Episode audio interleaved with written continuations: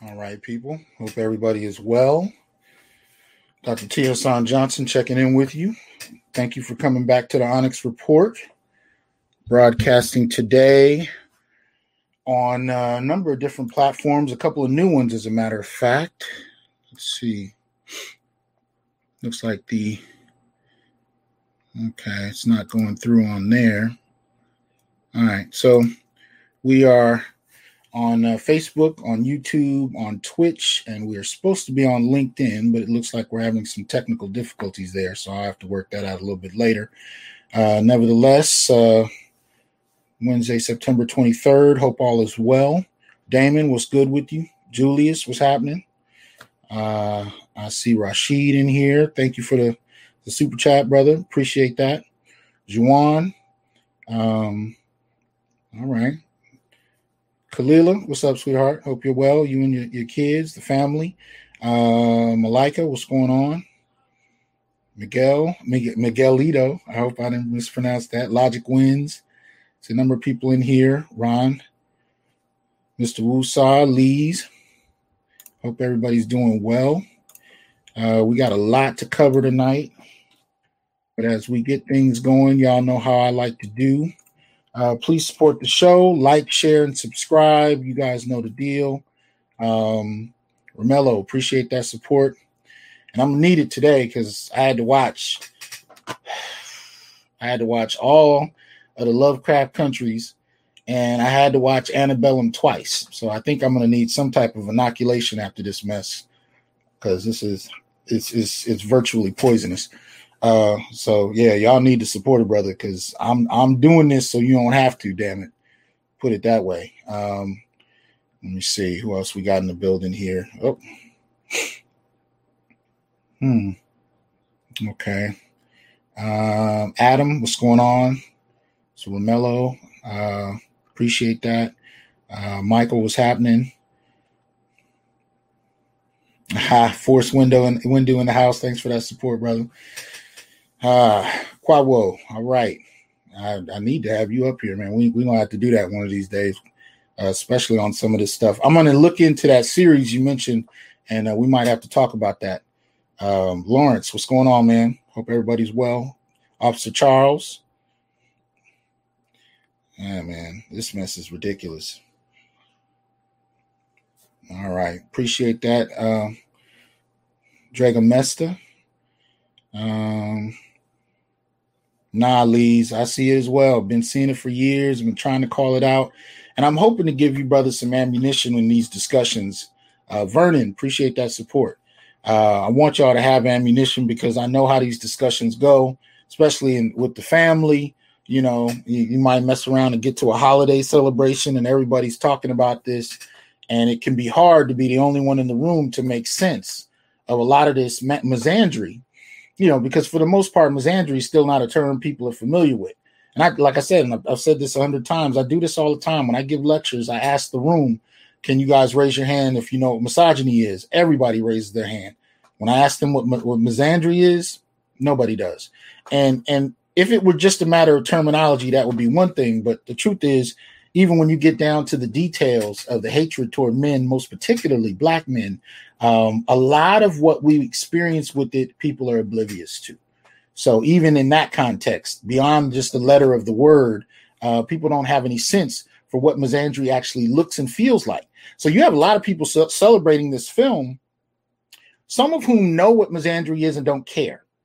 But there are others that are completely oblivious and would actually take it seriously once somebody challenged them and explained it. But without that challenge, this just goes unchecked. Frankie, appreciate that support. Um, so I see people coming in. We got 112 uh, watching across platforms. Please, again, like, share, and subscribe. Cedric, appreciate that, man. Thank you. Um, really.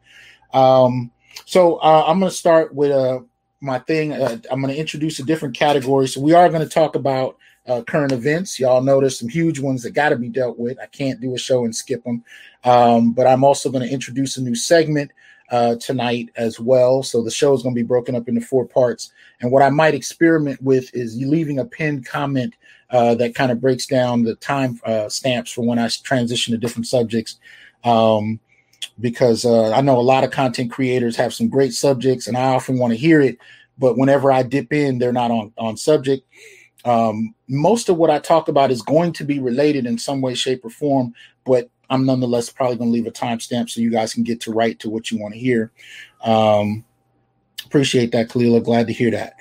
All right, so um, we're going to start off, you know, uh, with our current events because it would be a crime not to.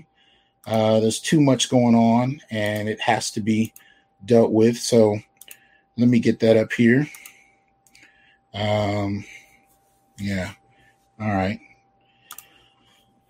so, uh, jumping in. All right. Y'all know the deal. We're to be dealing with Antebellum, uh, the newest film that came out, uh, uh, Janelle, Mo- Janelle Monáe's breakthrough lead role position film or whatever, Lovecraft Country, uh, and the solution to white finance, black feminist slay porn and I'll go into some detail about what the hell that is. Uh, I think we've all sampled it, but we may not know what exactly what it is.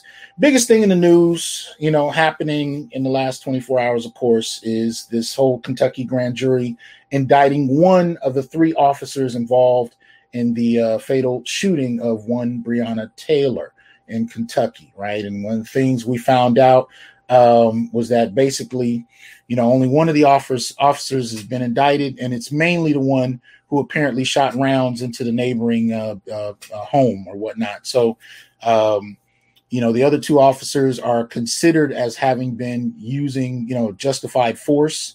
Uh, the, the, the force they used was considered justified. Jonathan Mattingly firing six shots was considered justifiable force.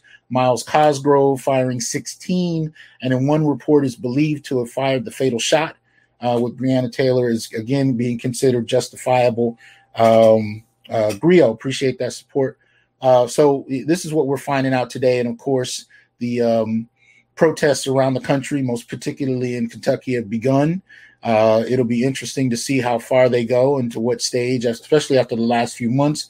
But they clearly prepared for this, right? You know, I have pictures of them cordoning off streets and whatnot, you know, a day before, and I'm sure they might have done more than that prior to that. So this has been going on. Uh, they've known this for a little minute. Apparently, it took them uh, less than a day a day to deliberate on this, uh, and then we all know that um, you know as far as um, uh, Attorney Crump coming in, the family got 12 million. Shout out to Sergeant Dorsey Speaks. Y'all check her out. She has a show on YouTube um, uh, that's really interesting, and she did a very brief overview um, on the uh, law enforcement and the, the case kind of overview um, a little earlier today, and it was informative.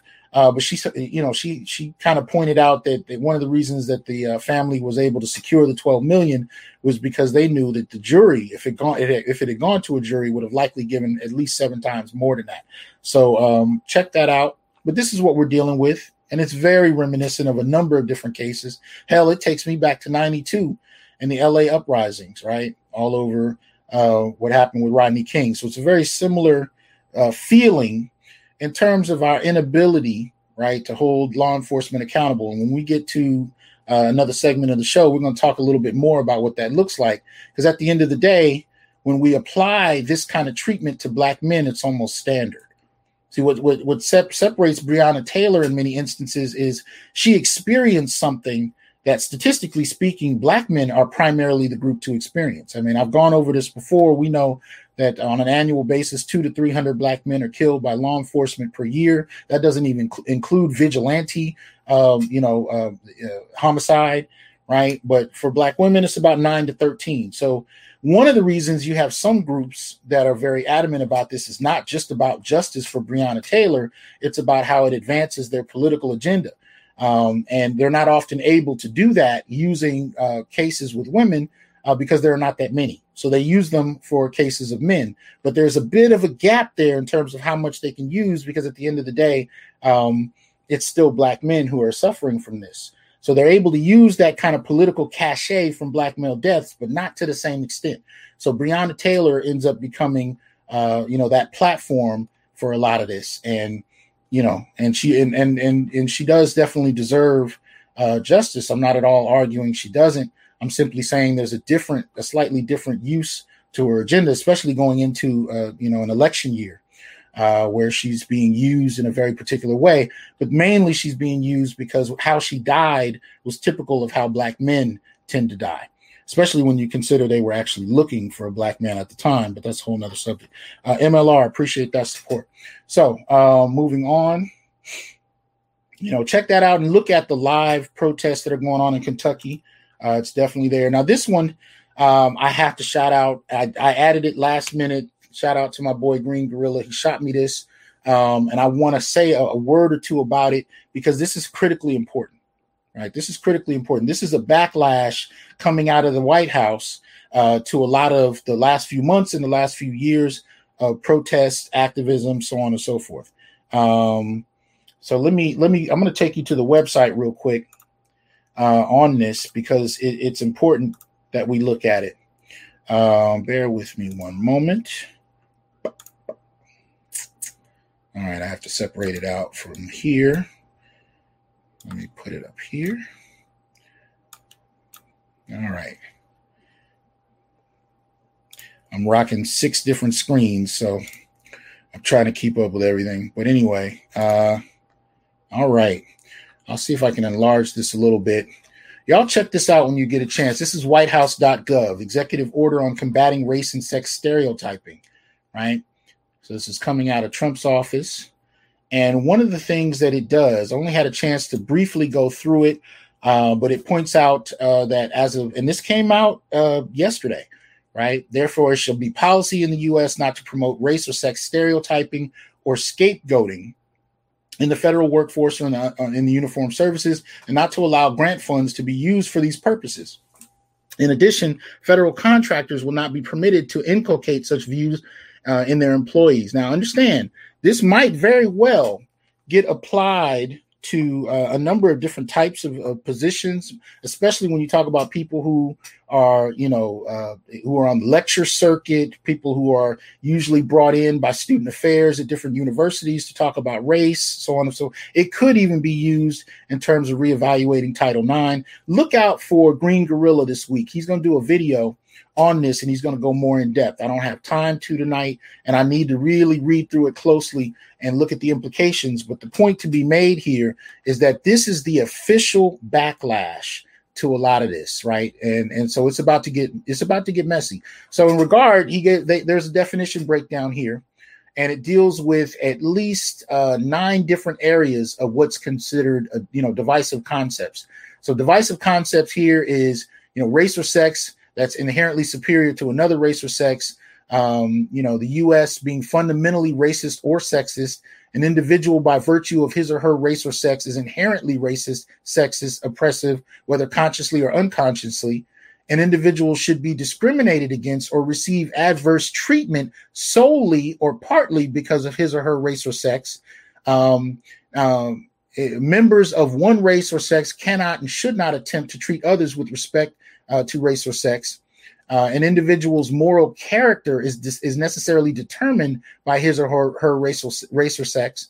Number seven, an individual, by virtue of his or her race or sex, bears responsibility for actions committed in the past by other members of the same race or sex.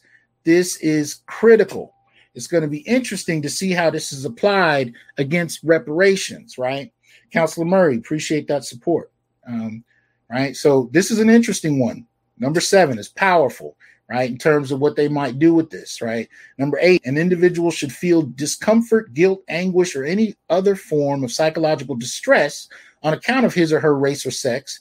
Number nine, meritocracy or traits such as hard work, ethic, or racist or uh, are racist or sexist, or were created by a particular race to oppress another race. The term divisive concepts also includes any other form of race or sex stereotyping or any other form of race or sex scapegoating, right? And then they go into more definition, right? Race or sex stereotyping means ascribing character traits, values, morals, ethical codes, privileges, status, or beliefs to a race or sex or to an individual because of his or her race or sex. Now, let me say, this whole concept of race and sex stereotyping is not new. The, the paperwork for that has been around, and, and there is there is precedent, or at least I should say, there is a way in which black men in particular can employ these concepts. I've said this years ago. I had a, a situation where black men were, were contacting me about experiencing discrimination on the job, but we didn't use that language. We didn't know it was discrimination, right? So the brother was telling me his story, and I've experienced this as well, where people were treating him like a threat just because he was black and male. And I was saying by the letter of the law, this is a form of, of sexual discrimination in regard to race and sex stereotyping, because it presupposes that black men are inherently dangerous, criminalistic, and rapist or you know, uh, and rapists by nature. That's a form of race and sex stereotyping. So there is a way that black men can actually begin to set precedent and use these policies to defend themselves. But you know, we're we're, not the easiest easiest uh, believe. So this is going to be an uphill battle. But I'm simply saying, you know, when when we look at this, this is designed really to quell a lot of the movements that have been challenging white supremacy and institutional racism. But we also have to look at the ways that we might turn it on its ear, and that that language has actually been around for a while. Uh, introvert, appreciate that support. Okay, um, so you know keep it in mind. But race and sex stereotyping and scapegoating are important, right? Scapegoating speaks to mean means assigning fault, blame, or bias to a race or sex or to members of a race or sex because of their race or sex. It similarly encompasses any claim that consciously or unconsciously, and by virtue of his or her race or sex, members of any race are inherently racist or are inherently inclined to oppress others, or that members of a sex are inherently sexist or inclined to oppress others. So you can see where this is going, right? Um, so get a chance. If you get a chance, go to whitehouse.gov or you can, of course, Google, you know, executive order on combating race uh, and sex stereotyping, right? So I'm trying to, you know, trying to arm us with some information, but this stuff was not designed by any measure to help us, but it is nonetheless what's being used. Exactly, Corey. Exactly. Um, what's up, Tarian? Good to see you. Enigma. All right. So um, look out for that.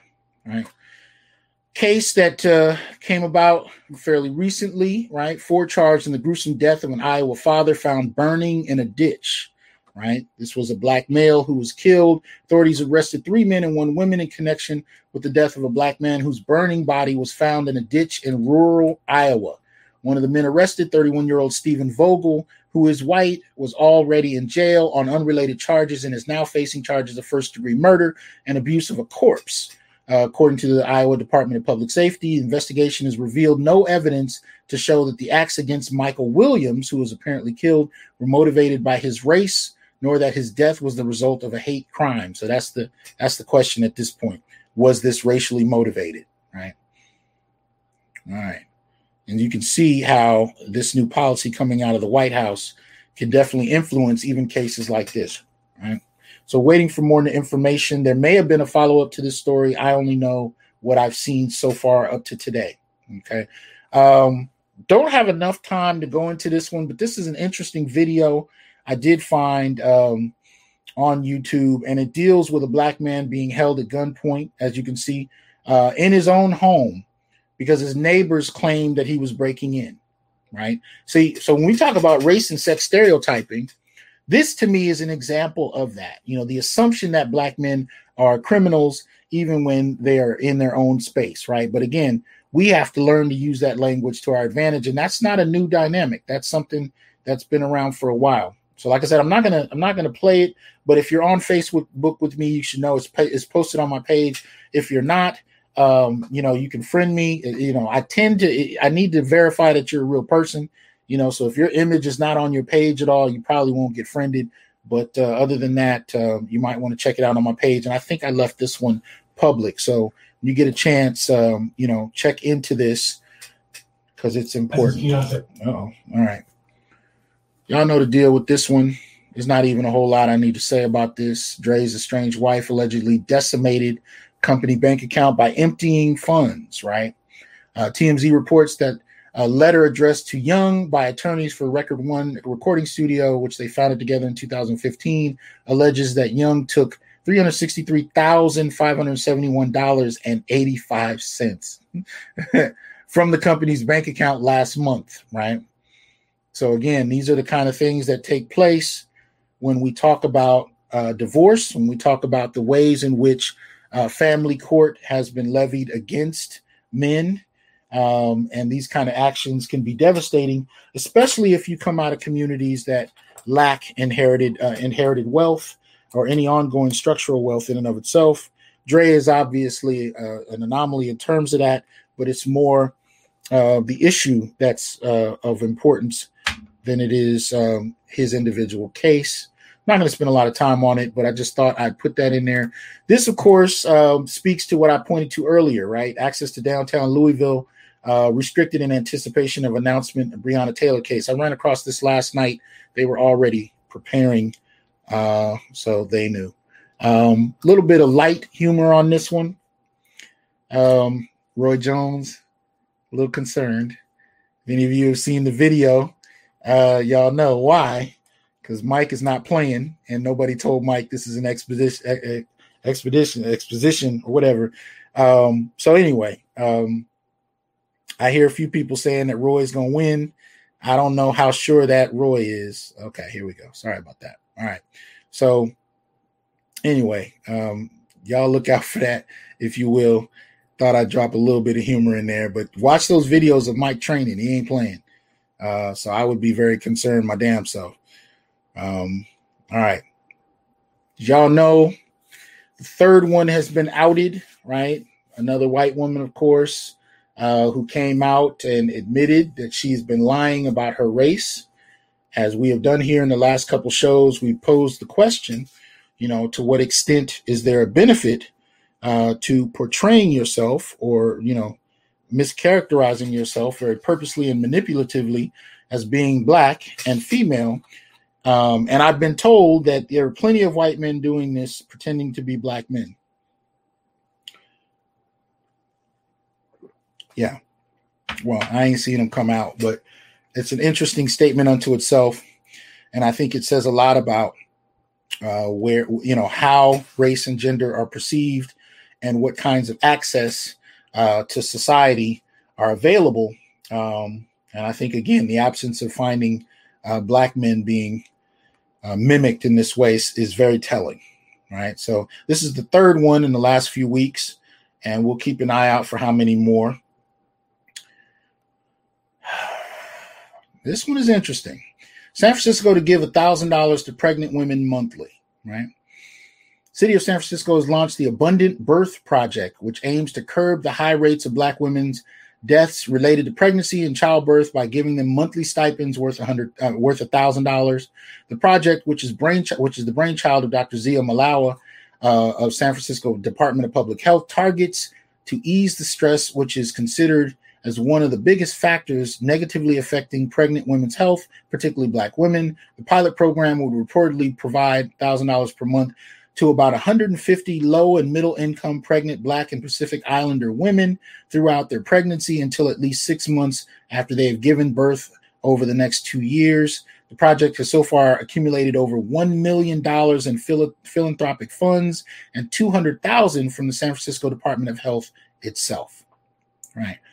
Now, I'm not at all opposed to helping pregnant women. That is not what my concern is. But I've said over the last few weeks, one of the things I find interesting, especially during this shutdown period we're experiencing, uh, both in terms of COVID, but also in terms of the economy that we've inherited with COVID, um, is we've seen funds, projects, and grants earmarked on the basis of race, on the basis of gender, and there's a cross section on the basis of both uh, excuse me, excuse me, oh, excuse me, um, a cross section in, in, relation to both as it pertains to black women. As a matter of fact, a brother sent me another grant yesterday, uh, specific, and this is how specific this mess is specific to black female photographers. There's a special grant just for them. But when I pose the question publicly, how many of these special grants and set asides are earmarked for black men? I don't hear anything but crickets nothing but crickets. I had one brother point out something, but it was several years old, and there had been no reports on whether or not it was still active. You know, um, so it's interesting to me that yet again we're seeing policy being used. And I've been arguing this is actually a form of gentrification within our community. You're actually, in, in, uh, terms of class, you're setting up future generations in a in a an adverse manner where it works in the interest of one demographic and works against another. And this has been something that's been going on since the 1960s. I call it the promotion demotion thesis. And it basically argues that in many ways, Black women have been giving a, given a glass floor to stand on uh, whereas black men have been given a glass ceiling. And although we generally attribute that to women, that concept of the glass ceiling, we can see empirically through incarceration, through employment, you know, through a number of different measures that black men are actually the ones with a glass ceiling. When you factor in education, access to higher education in particular, we find that from uh, 1976 to 2018, black men have half the degrees of black women. So that being said, as education in the 70s is made as the access point to middle class life, you can see what the cost of black males from K through 12 and from higher education all the way through grad school, them being excluded from this process due to another number of systemic barriers, how much it cost them over generations. Now, this year, of all years, right, where the black community has not been repaired since the last recession in 2007, 2008 to generate policy that solely works in the interests of blackness, women, or black women creates and exacerbates the already, you know, uh, uh, differentiating positions that black men and women find themselves in. So, yet again, this is what I mean when I say black men and women live two distinctly different qualities of life. These are the kind of policies that earmark that because this is happening and, you know, for example, last year we found out that half of America's homeless were black. But what nobody wanted to say is often the majority of that, anywhere from 50 to 90%, depending on the city you're dealing with, the majority of that black homeless were male. And a lot of that has to do with men coming out of prison and having nowhere to go. Even when they have housing vouchers, nobody being willing to rent to them, right? But there's really no targeted policy for black males on a large scale. And this is why we have the black male political agenda. So we'll be talking about some of those ideas later.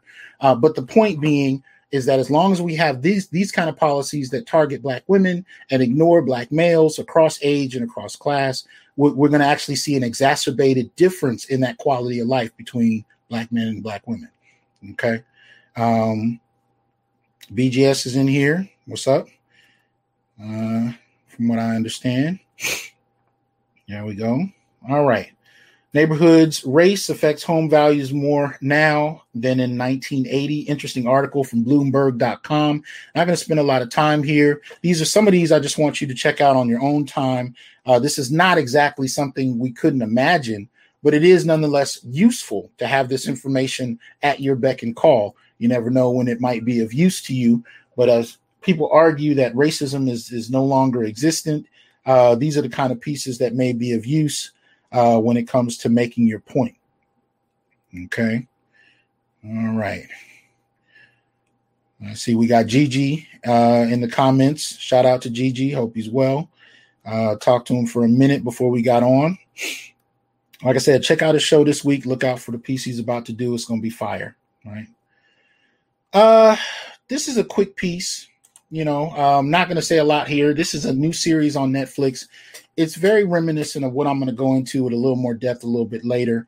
Uh, but it's an example of what is standard play in media and has been for a minute now. So this is Enola Holmes. This is a story about apparently um, Sherlock Holmes's little sister, and she uses her sleuthing skills to outsmart her big brother. Right. This is the going practice when it comes to representing males, and I would say across race. But there are a particular cross section of things that further criminalize and problematize the representations of Black males. However, it is happening across gender lines. There's a marketing uh, agenda toward women because it's it's documented that women consume more so you can understand why they are targeted when it comes to media and other consumable uh, markets but it is nonetheless um, it kind of tends to lack creativity and it becomes standardized in a particular way. So everything becomes either about reversing the dynamic, uh, making the female the center, and or making the male the butt of the joke. He's the, the buffoon. He's laughable. He's falling all over himself and repeatedly needs women to come in and clean up after him, straighten him up, and give him direction. And a lot of this is happening across race. Uh, shout out to Rashid. Appreciate that support. So these are the kind of things that are happening. And I point this out because it came up at random. And I wanted to be able to say, exact, this is exactly the fact that it was random is why I posted it because it's so, it's so common, right? That you know nobody thinks about it it just keeps happening over and over and over again and the consistent message even to little boys is that you don't matter you know i've said this before as well my son who is 15 now i asked him at 13 i think it was 12 or 13 i said you know have you ever seen a boy or a male beat a girl or a woman at anything in terms of media and up to that point he said i've never seen anything where, where that's happened so he's talking about cartoons movies you know, even some of the video game narratives, it's it, it's just not done. The only ones that could beat women and girls are other women and girls. You, are rarely going to see males win uh, unless there's a subtext to it, and and usually even in that, it's position it's positioned as something kind of oppressive, right? But this kind of dangerous gendered arc is something we have to deal with. Now, there's a a new segment that I want to start tonight and it's something I've been talking about on social media for a while now. I call it the sacred hashtag sacred black masculine. And I want you brothers to send me examples as you come across them, but examples of black men doing things that we are not we are not uh, credited for doing. You know, most particularly humane things, helping people, saving people, whatever. And it's just because I really want to showcase it. And yet again, yes, if it is of use to you to be able to have that awareness and bring that to bear in a given discussion you might find yourself in, great. But at the end of the day, I do want to showcase brothers who are against that grain, you know, because there are so many, even amongst black men themselves, that believe this stereotype narrative that black men are inherently inhumane. Um, and I do this mainly because of um, how little positive imagery I've even seen um, growing up in regard to black men. Um, and it's become somewhat uh, infectious in a way. But there is a, to explain my motivations for the work I do, there's a clip, a very short clip from a film many of you have likely seen uh, from Menace to Society that I want to play. And it's just a very short piece of a conversation. And I want to shout out you know, the actor involved. Um, many of y'all know he's one of my favorites, Charles Dutton. And it, I didn't realize when this came out how much it shaped my worldview. But if you wouldn't mind, check him out for a quick second.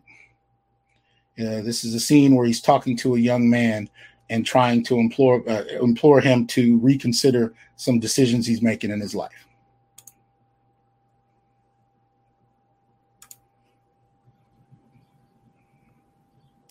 what you trying to say, Mr. Butler? Whatever changes you have to make, then you just do it. You gotta think about your life. Being a black man in America isn't easy. The hunt is on. And you're the prey. All I'm saying is, all I'm saying is, survive. All right. I'm gonna tell y'all, short as that was, meaningless as that may have been to anyone else, that scene changed my life. And long before I knew it, it's one of the reasons I'm doing this work here.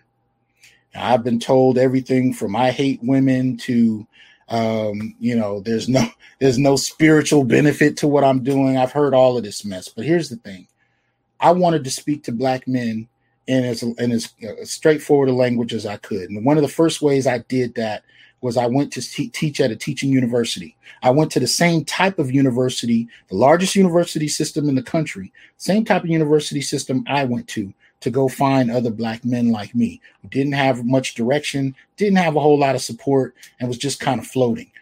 But I didn't realize how much that particular scene shaped my entire focus. So I just wanted to give you a little clarity on why I do what I do. Uh, and why I don't spend a lot of time denigrating black men. There's plenty of other places that do that. I don't need to. I mean, I can point out things I don't like that we do, but I keep the focus on uplifting us because no one else does. And that scene right there is one of the main reasons why. Because I noticed that he gave me permission to do that with my life just by letting me know it could be done. But also, he was speaking to me at that time because I was the same age as that character he was talking to. And I hadn't had anybody just talk to me like that. And I implore you, brothers who are watching the show, to do the same, man. To do the same. Because you know you needed it at a certain time, somebody else needs it. Because he's right. The hunt is on and it never stopped. Right. So this is the Sacred Black Masculine series. I'm gonna go through a couple of different examples. Knowledge, appreciate that Cash App support. This is Anthony Morris, uh, Maurice Elston. Um, he lost his life protecting his sister from uh, spousal abuse and was in turn killed by his father in law. He is survived by his own wife and son. Um, so, peace and blessings be to him and his family. So, I wanted to shout him out uh, because a good friend of mine is a mentor or was a mentor to this young man. And um, I wanted to give, give him his just due. But shout out to Anthony Maurice Elston uh, for being a man I mean, and protecting those he loves. And it's sad that he had to lose his life over that, but uh, nonetheless, um, a positive example of, of um, protection. Something yet again I'm told black men don't do. Right. Warrick Dunn, right? Apparently, um, his mom was a New Orleans police officer who was shot and killed while he was a senior in high school.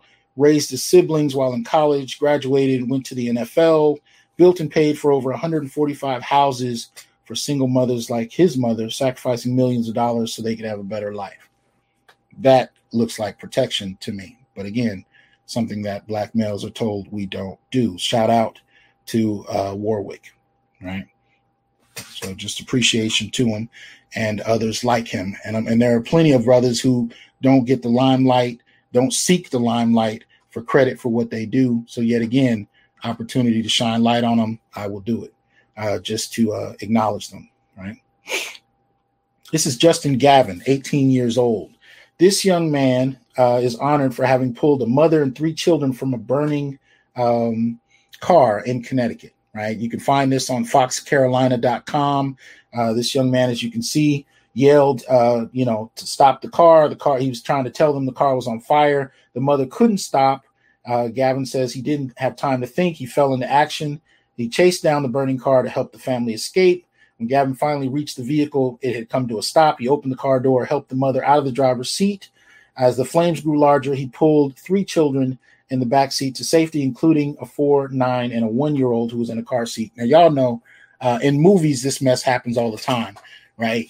But the reality is, you never know when that, that car will blow and uh, or if it'll blow. And so this brother definitely risked his life. And I want to shout out Justin Gavin for doing an excellent job being a, a, a quality young man and saving that family's life. Yet again, protection, right? Uh, Wiggleworks, appreciate the support. This is Dion Diamond, right?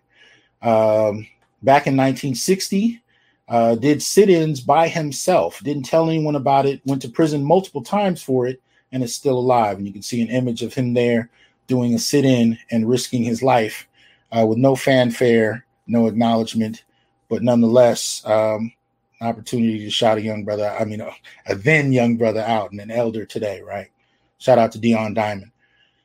This one I don't have a name for. Some of you may. This is a, a video that we found, um, and this was posted on Twitter and Facebook. This is a young man. He's sitting right here on the couch with three kids, right? And a shooting is about to take place. He himself will be shot in the thigh, but you can see him protecting his kids, right? And on one vein, I hear people say, you know, well, why, you know, why acknowledge what we, you know, what what we're supposed to do? Um, I acknowledge it simply because it it it, it happened and it deserves acknowledgement. But I'm going to play the video here. You can see what happens in a very short period of time here.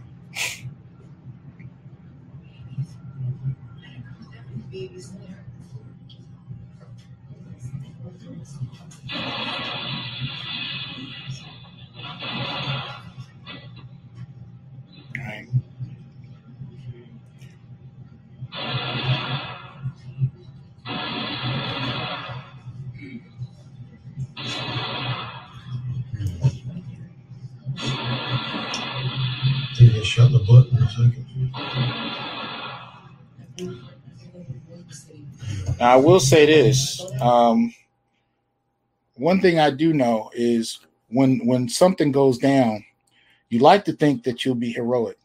Uh, but you know, those who've gone into law enforcement, those who've gone into the military, hell, those who've been banging on the street, you know that uh, when it goes down, you don't know what you're to do till you're in it. Um, so one would like to say, well, why acknowledge him? We would all do that. No, I can't say everybody would. Um, now, I would say that in an ideal situation, men are socialized to respond bravely, but it's still it's still up in the air until it goes down. So shout out to this brother for actually uh, you know protecting uh, what I assume to be his kids, right?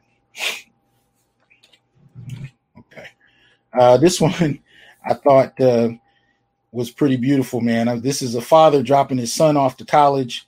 Um, and I'll tell you, I'm probably not gonna post it on post it online when it happens to me, but I'm definitely because uh, y'all are cold, man. Y'all will make fun of a brother forever. I ain't posting nothing, but I can't say I wouldn't respond this way. Uh, this is a, a father uh, dropping his son off. Baby boy at the dorm. it's gonna be all right. It's gonna be all right. Been with me your whole life. God now. You're going out into the world. I love you. Hold your head, son. I hope, I hope you make good decisions.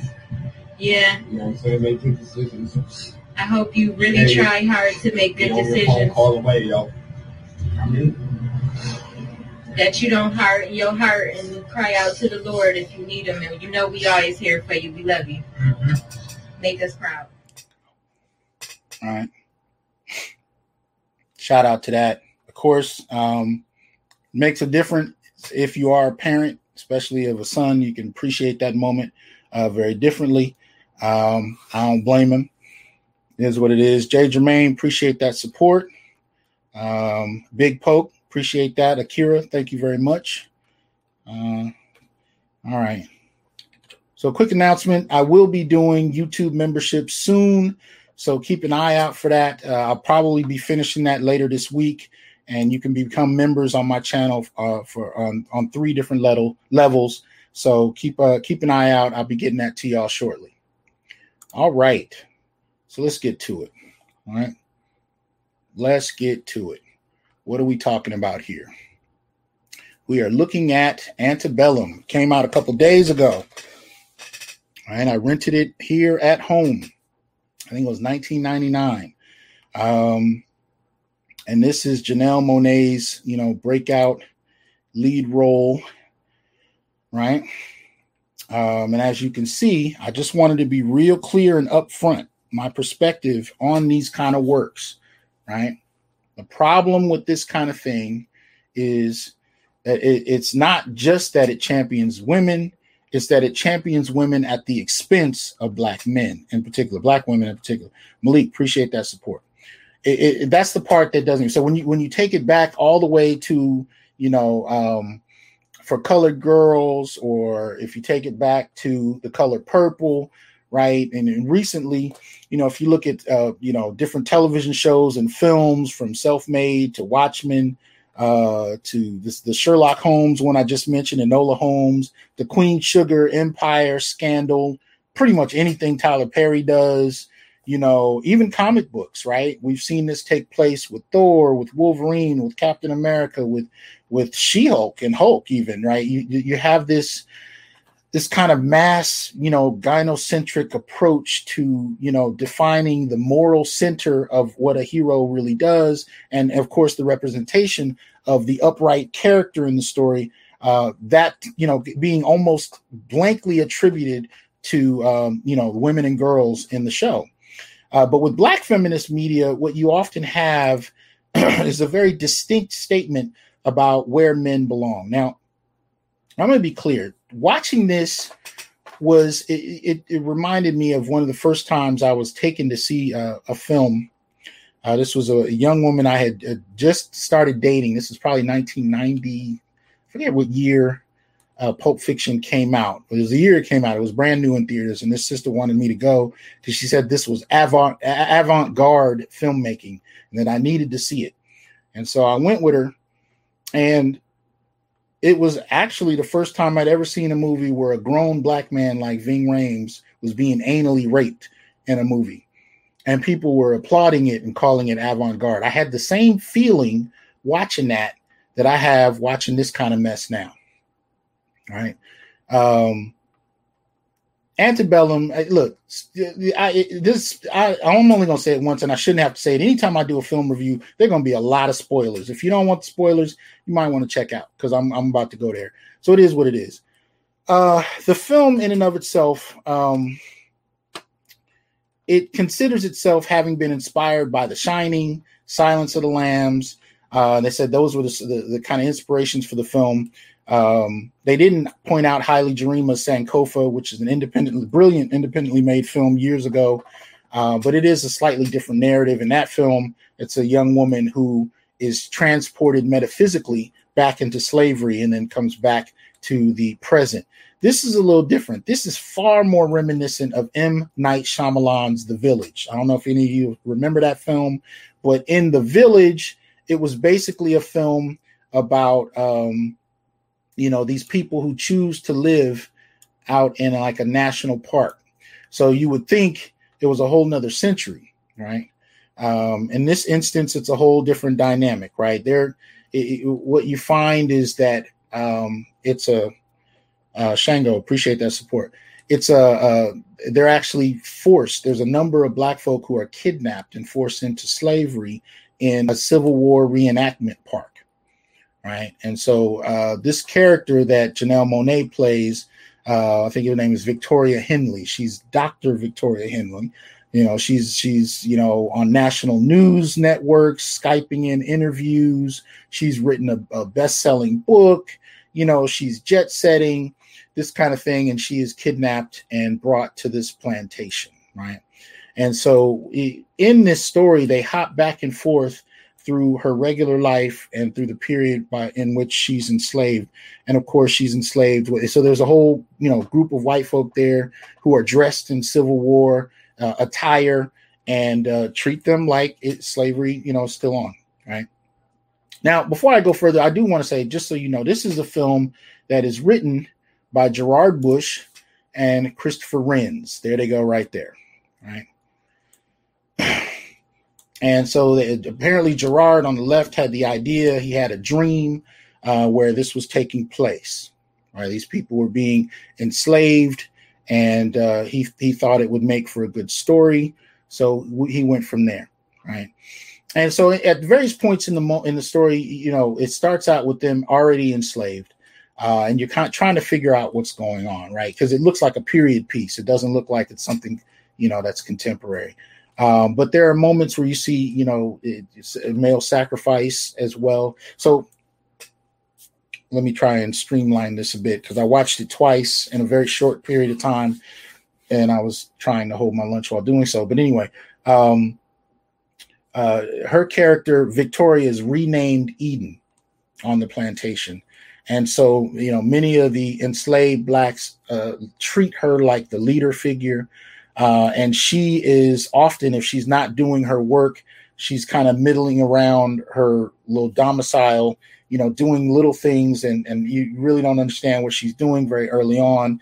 Uh, she tries to stage an escape at the very beginning, and it doesn't work. And as a punishment, uh, she's trying to leave with a husband and wife, and it doesn't work. They get caught. The wife gets shot and killed. The husband is put back to work. So it's interesting statement there right? That you know women are kind of the target of enslavement, right, and severe racism. But nonetheless, they go back to work, and they and you know others enslaved folk keep coming to her, waiting for her to lead the next uh, escape, right? And so she is raped every night by one of the um, the slaveholders who literally sleeps next to her every night. Um, and and comes to her, forces her to cook. She is branded as punishment for trying to lead the escape, and I mean branded, right? Regular brand and out of the fireplace kind of brand, right? And so, in that moment, uh, there are other slaves that are or other people brought in and enslaved in the course of that, uh, one of whom is a pregnant young woman who's trying to make sense of what's going on. She ends up committing suicide and after losing her baby, and um, kind of goes from there. Um, there's a Kunta Kinte moment that she experiences where she's forced to say her name Eden um, as opposed to Ralph. Appreciate Randolph appreciate that support. Excuse me. Uh, the, you know where she's forced to say her name is Eden. So they kind of pull back to roots and she kind of has this moment. And many of the complaints I heard from feminists even going back to the 80s was that you know that's you know there wasn't really that kind of scene for black women. So this is I think part of that kind of attempt to make that up. She has that Kunta Kinte moment where she's forced to do it. Because again in this film the focus of oppression is women right? That's primarily you know. Um uh so from there they flash back on her and home. And she lives in this at least two story nice house with her husband who's black. They have a little daughter. And you can tell she is the central decision maker in the household um, in many ways, it's almost like taking Ward Cleaver from the 50s and gender swapping him, right? So she's kind of the head decision maker. Um, her her you know her husband is cooking for everybody and asking her what to make and kind of she's she's the decision maker in the dynamic. And then she goes on a short trip out of town and sees her girlfriend one of whom is played by Gabby Sidibe I always mispronounce her name. Uh, the larger uh, framed actress uh, who plays basically a thought in in the whole film uh, and they're kidnapped from there right? So she's world renowned. Everybody's after her to speak at different things. She's, you know, uh, she's the, the, you know, kind of this jet setting kind of figure. She's giving lectures about intersectionality. Um, and it's all this upper middle class black performative narrative, right? Um, and and in that, the marital dynamic between her and her husband is one um, that is very very clearly the reverse of what you know is considered traditional, right? Now I say this because I've had this experience. I, I dated a woman, she, you know, she had a doctorate as well with both professors, and we it didn't work out, and we broke up, and and we had a conversation afterwards, um, and you know she was just a little distraught, you know, uh, because she was looking forward to the relationship working out. And uh, I said, Well, look, honey, what is it you're looking for? And she said something very profound. And this film reminded me of it. She said, I'm looking for a wife. I said, Well, I mean, are you coming out? She said, No, no, I'm not coming out. I'm not, I'm not, I'm not gay. She said, I want a man to be my wife. I want him to cook and clean. But here's the twist. This is this is where traditional masculinity still plays in this kind of uh, gynocracy, gynocratic imagination. She wanted a man who would cook, clean, raise her children, pay the bills, and make enough money to buy a nearly $1 million house that she had already pointed out to me. She literally pointed to the one she wanted me to buy.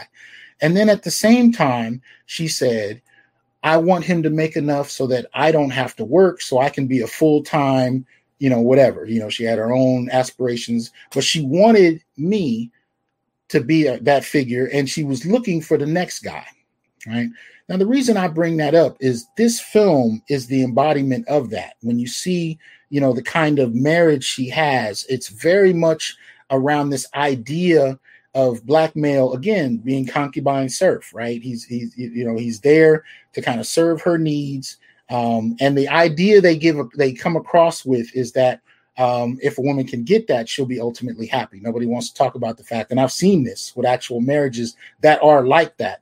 That uh, many women don't generally respect men in that kind of position, but nevertheless, uh, this is something that I think um, you know uh, is, is has become prevalent, particularly in the 1990s. Right, this idea of the female breadwinner, decision making maker, and head of household, but not head of household in a single parent context, head of household in a marital context where the man is taking direction and again kind of bringing in his paycheck to her.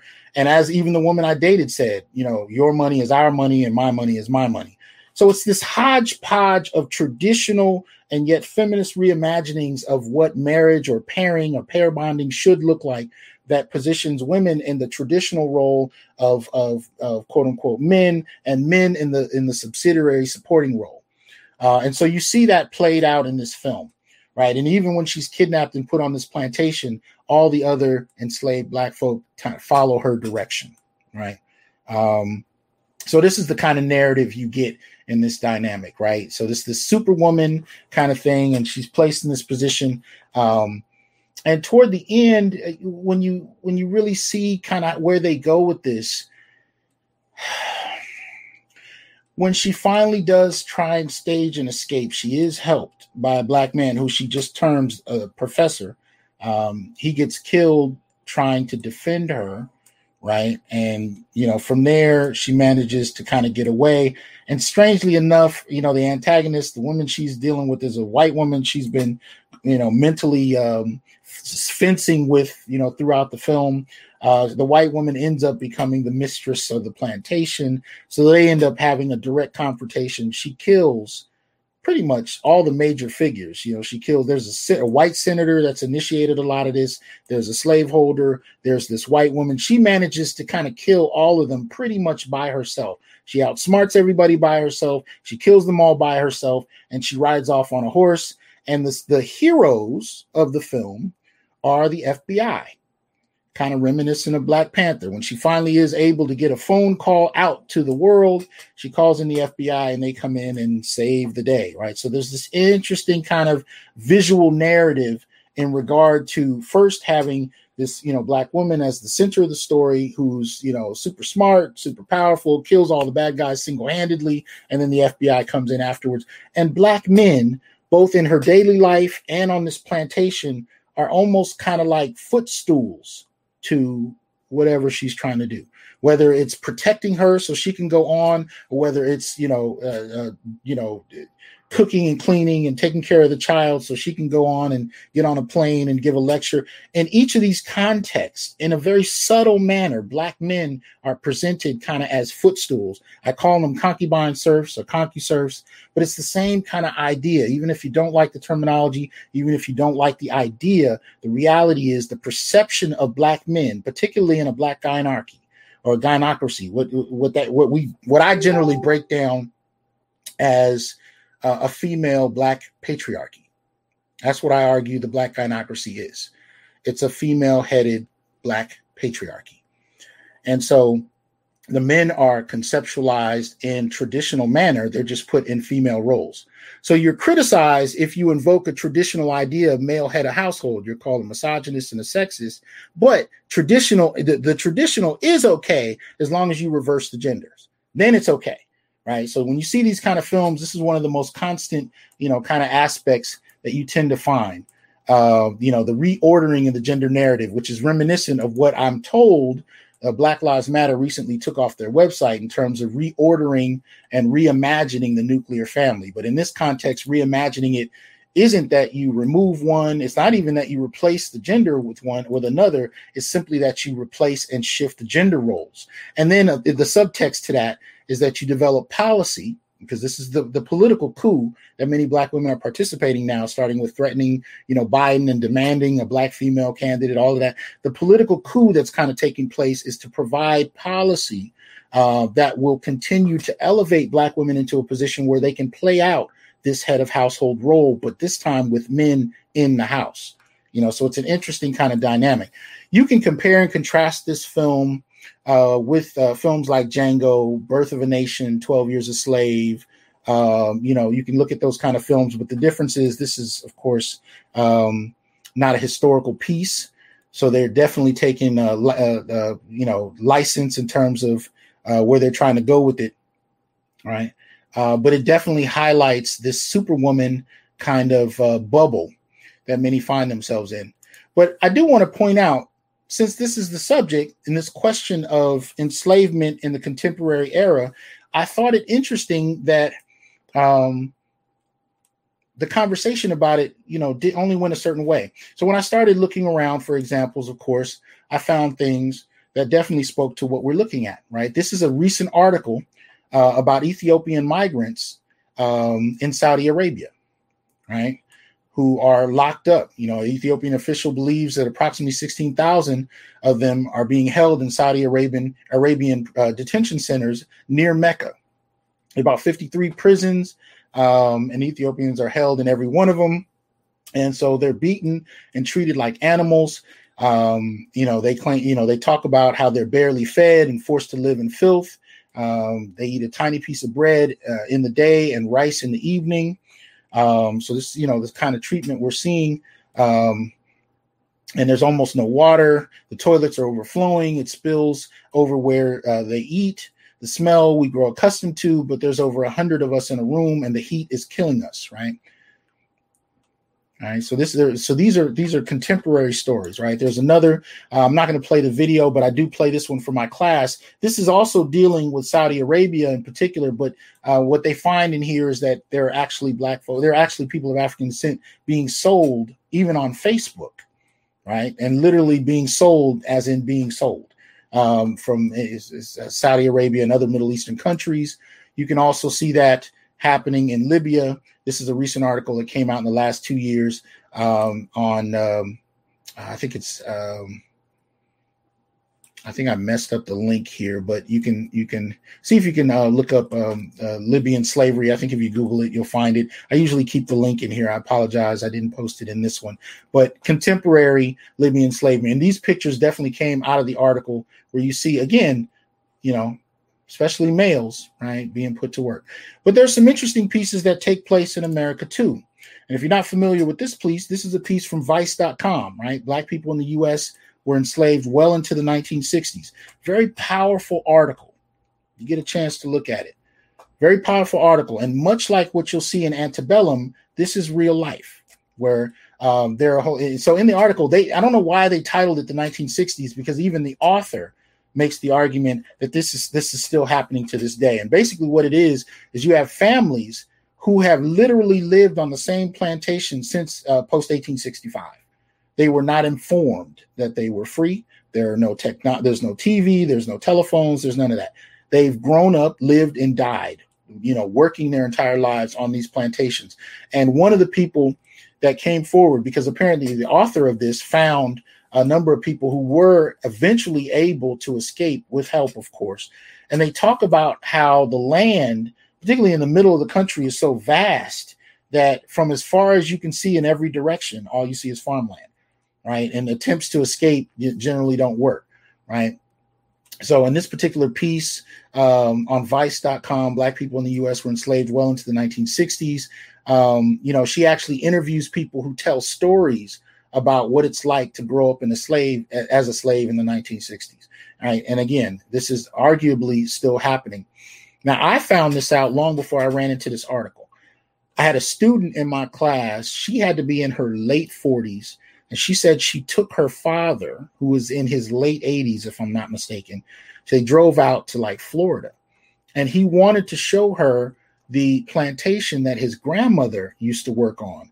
And when they got there, they noticed that the living quarters were exactly the same, they hadn't changed. But what she was surprised to find were people who were still living and working there, black folk, right? There was no technology, no television, no phones, none of that. They were working and toiling on this land the way they always had. And it had been passed down from parents to grandparents, you know, grandparents to great grandparents. That was something I ran across about six or seven years ago. So when these articles came out, um, it blew me away. But they're nonetheless uh, still stories that are happening to this day. Um, so look into that if you would. And it kind of gives a reality to antebellum um, that I think could have probably been used. I'll give the film this much: they do at least um, deal with the realities of how difficult escape is and how vicious the institution had to be in order to maintain them.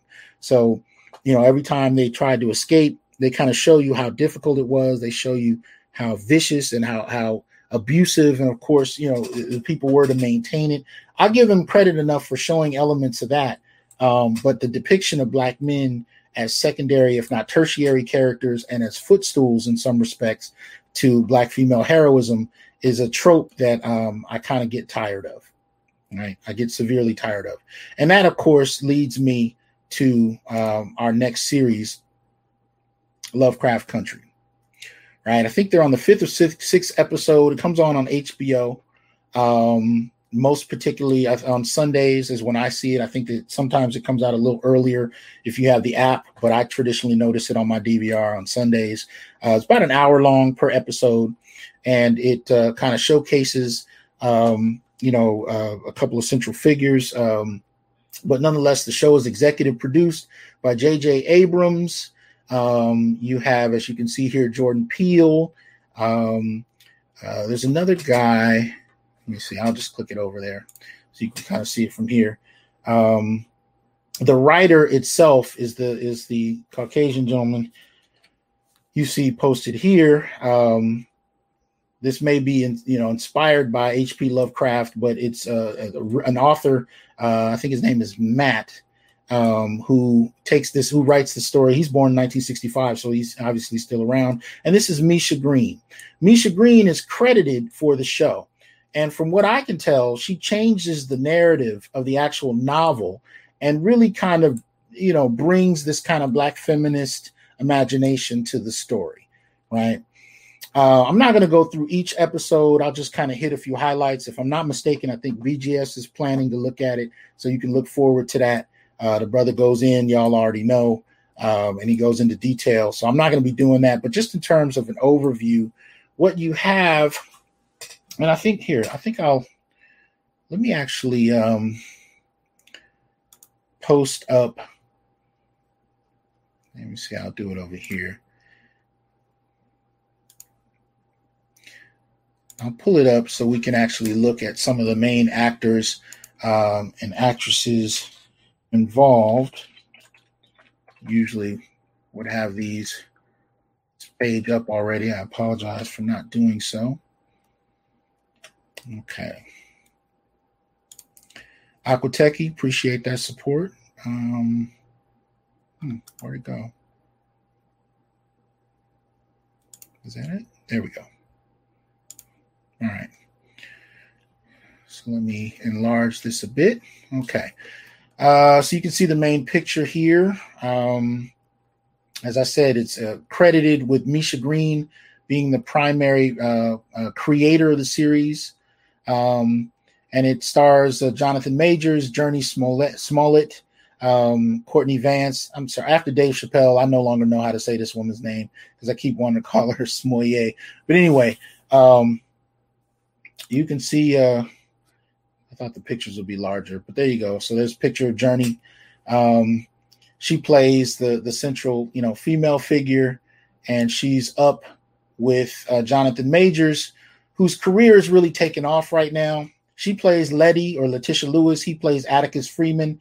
They call him Tick. Um, trying to get his picture to come up. There we go. Uh, he's up for playing Kang in the MCU. Uh, in terms of what I'm told, uh, he just played in The Five Bloods, the latest Spike Lee film. Uh, so, like I said, his career is taking off. Um, and so, um, you know, credit to the brother. I'm glad he's a good actor. I mean, I'll give him that. Uh, he's definitely a good actor. Uh, Aunjanue, Ellis. Uh, for those of you who remember watching Nate Parker's Birth of a Nation, uh, that's her. She plays in the film. Um, and she does an excellent job. They don't, they're, they're really not showcasing her character yet. Uh, they're starting to transition into her story, so there's not a lot about her there yet. Um, but it kind of goes from there. You got Michael Kenneth Williams uh, playing Atticus's father. Um, y'all probably remember him most from The Wire and a bunch of other things.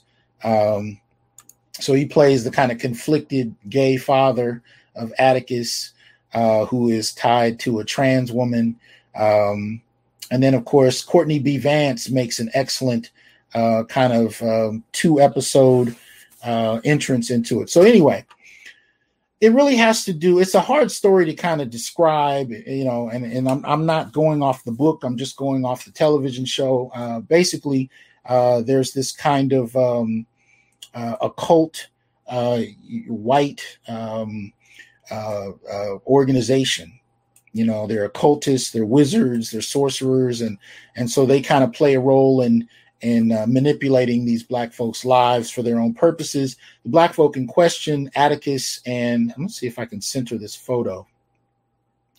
Uh, Atticus and Letty here uh, are the two main figures, right?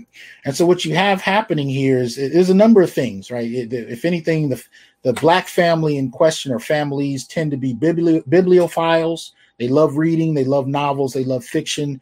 Um, and the, I will give the series this: they do an excellent job of weaving in African American history to bring into the story. So in the first couple, eh, the first episode, as a matter of fact, one of the things, if you didn't know about it, you learn about what sundown towns and sundown counties are, and those are basically towns, particularly in the South, that you had to get uh, out of by sundown, or else you'd be lynched, right? And so they show you moments where that takes place. The very first arc, the first few minutes, the very first episode, you actually see a tick, as they call him, coming back from the Korean War by bus and he and another black woman are seated in the back of the bus. This is circa 1950s.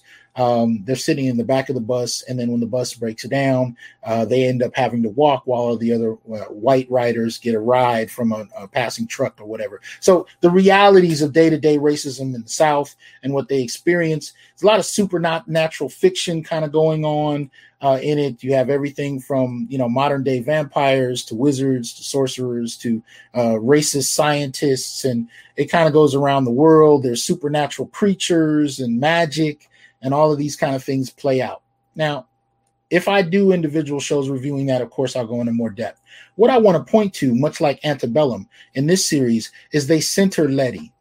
Uh, and she has a, a, a darker skinned uh, sister who who's in there as well. They kind of center her at different points, but the story ends up kind of centering Letty as the as the hero figure. Now Tick uh, is definitely heroic. He's definitely had his moments, but they play with his narrative. There are moments with Tick where he's volatile, and he's he's a he's a he's a veteran, so you can kind of see the rationale for that. He goes through a lot in Korea. He's forced to kill people he doesn't want to kill, so there's definitely a rationale for that However, his his bombastic, intense, you know, kind of behavior even scares Letty to the point where she has to, you know, keep a weapon around just in case he acts up. There's also a scene where um, uh, it's kind of an illusion of Tick seducing Letty, and when he start and they look like they're about to have sex, and much like a painting she's staring at earlier in the scene of Adam and Eve and the snake in the garden, when he unbuttons his pants to have sex with her,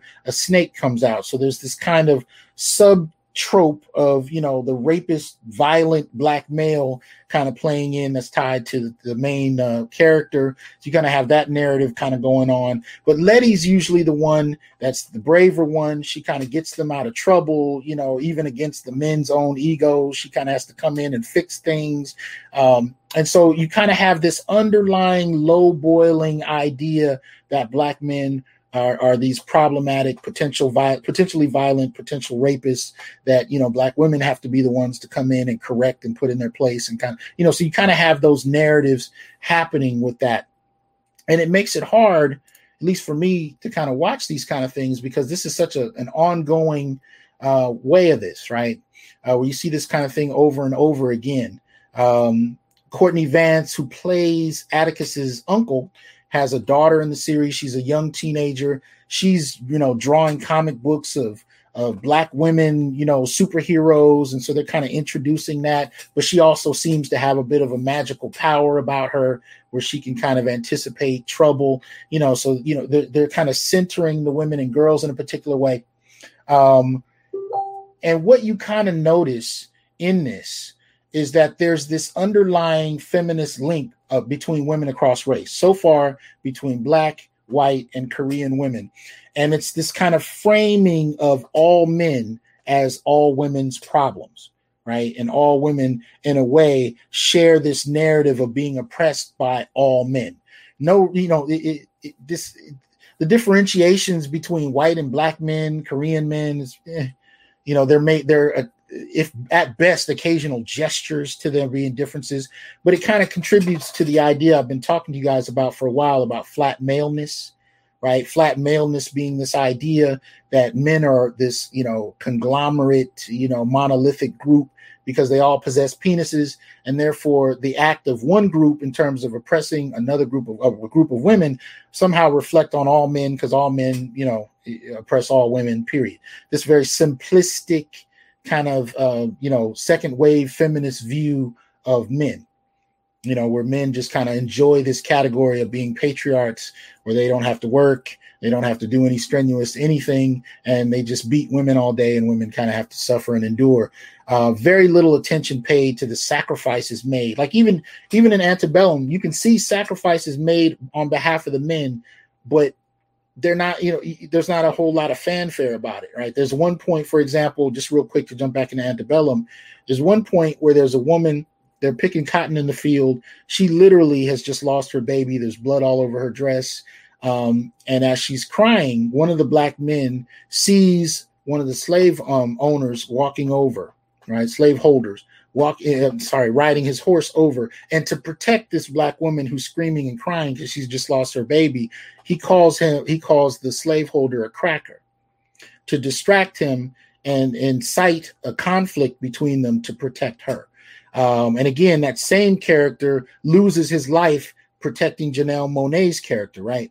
Those types of sacrifices by black men were actually constant throughout history and they remain to this day but black men instead are framed as a group of men who don't protect, who don't sacrifice, who don't do anything, right?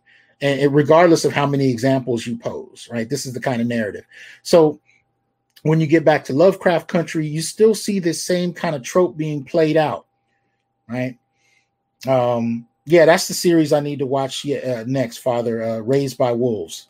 Uh, I Quadwo was telling me about it. I'm gonna check it out, uh, but I hear it's already got some problems to it.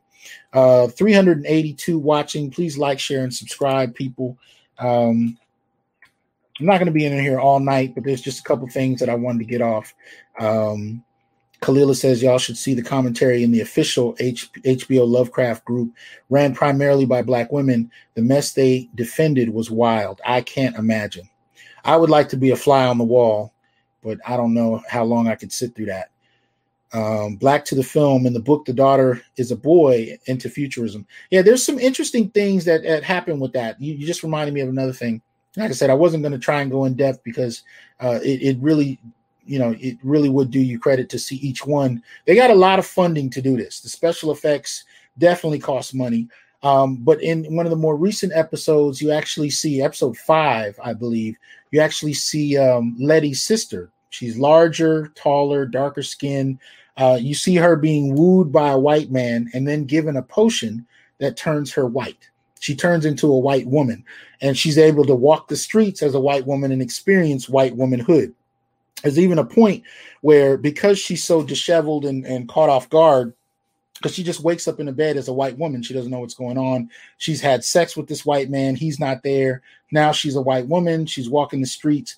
And at one point, she's so, you know, she's so disheveled and disoriented that she starts to have a little bit of a breakdown and the police drive up and immediately assume that the black males around her have accosted her. And they attack a little he had to be like 12 13 they attacked a little boy who they assumed was hurting her um, and you know it takes her a while to actually say no he didn't do anything. But this whole episode she's toying with what it means to be a white woman. So she get, decides to go back into um, you know one of the, the mall stores that she couldn't get a job in.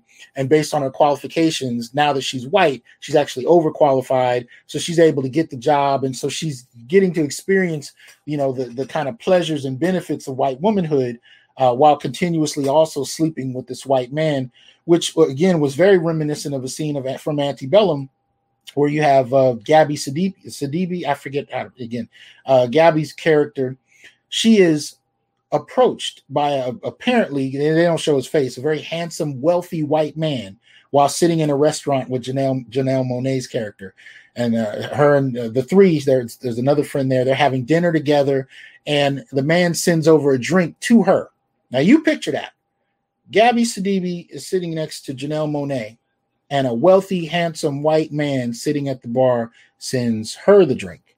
And he comes over to introduce himself, and Gabby checks him, corrects him, and tells him everything he did wrong in trying to woo her, and then hands her uh, hands him her her phone number and then announces that she's trying to have sex that night, so they need to go get wild and get in the streets. It, it, Similarly, in Lovecraft County, the larger, darker skinned sister, who's sister to Letitia, sister to um, uh, Smollett's character, you know, she's actually having this sexual relationship with this white man, and but she's able to actually be a white woman, whereas Gabby's character is able to, you know, operate kind of like a white woman, even though she's black, because of the kind of class advantages black women have enjoyed in the last few decades.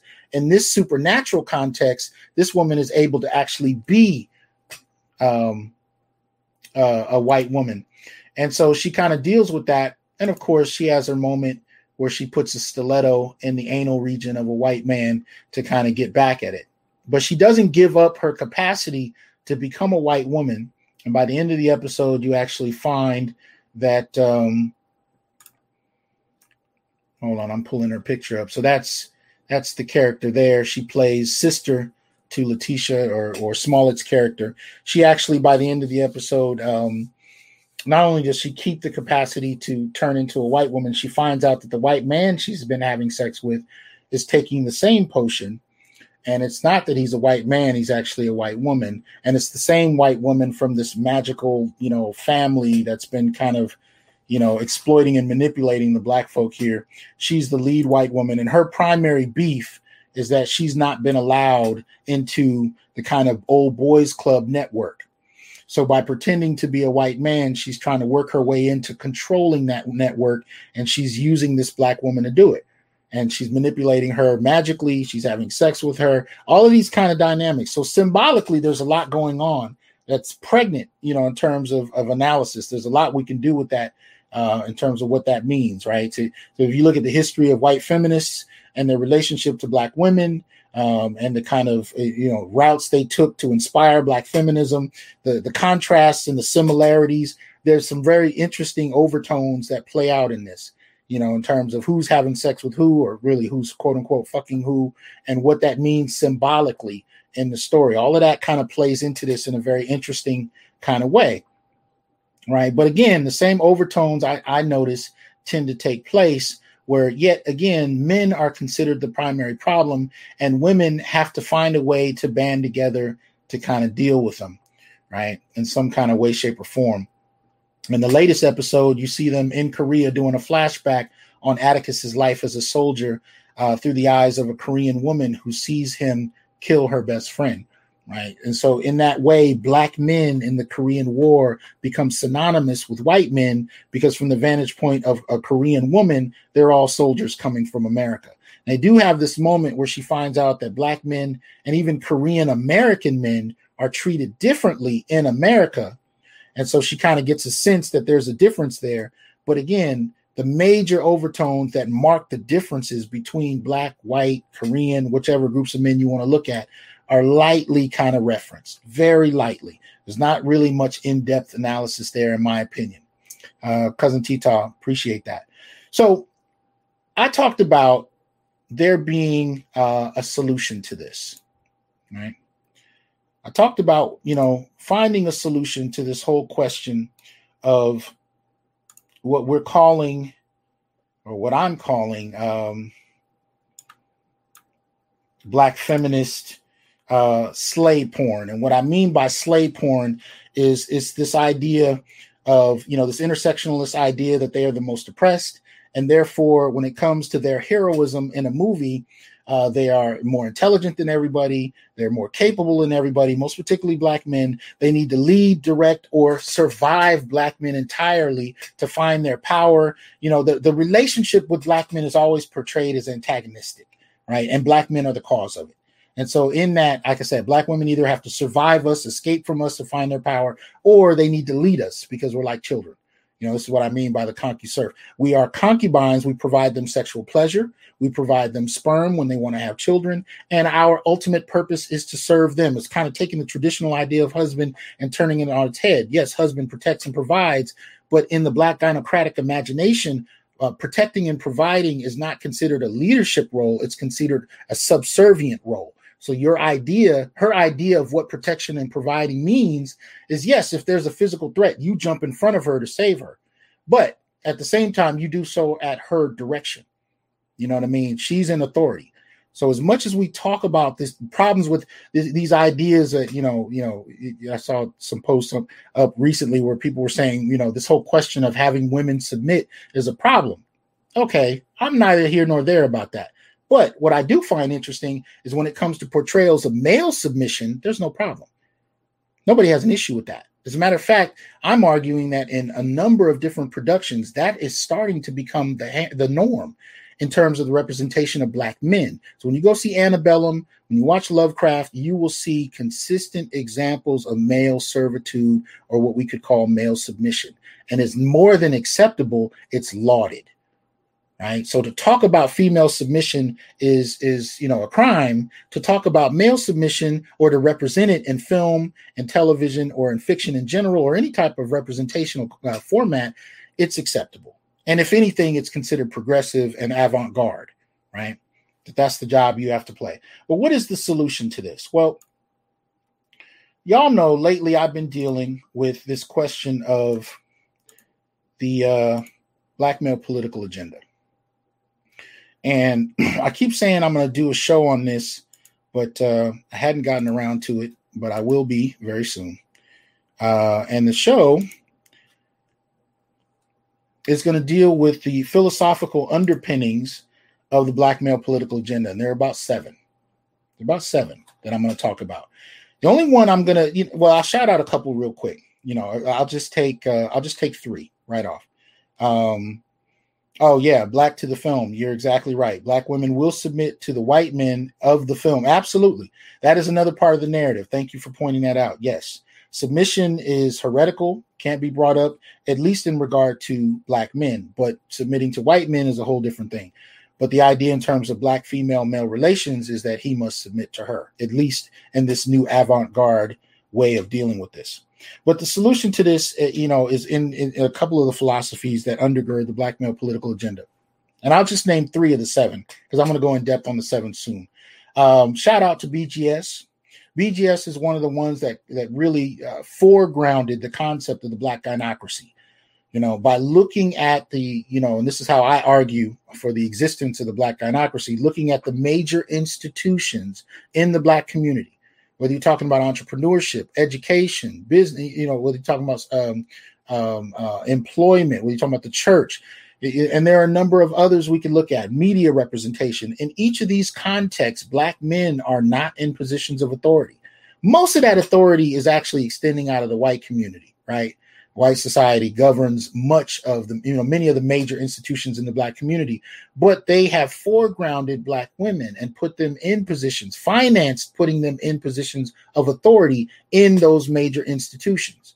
That said, when we talk about the black gynocracy, which again I refer to as a female patriarchy in our community, it's black women that are foregrounded in that process and black males that are underdeveloped and this creates you know this kind of dynamic where you know you have this question of black men following black women at the behest of institutions we don't control right?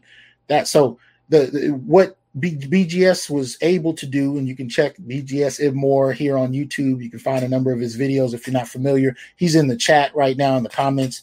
Um, but if you look at his his his videos on the black gynocracy it's very telling right? It's very telling because it it it it, it allows us to have a conversation about a phenomenon that we've seen, but we're not, especially as black men, we've not been allowed to talk about them. We've not been allowed to talk about them, right? The existence of this. And it does exist. This gynocracy does exist. Um, but, you know, so even if you look at black political represent, representatives, elected officials for the last two decades, it's been overwhelmingly female. And that's very, been very much tied to education something yet again from kindergarten through 12th grade. Black men are often uh, either barred from or rerouted into special ed and so on and so forth. So you, this is the kind of dynamic. So shout out to BGS for pointing out the existence of the black gynocracy and how it tends to function.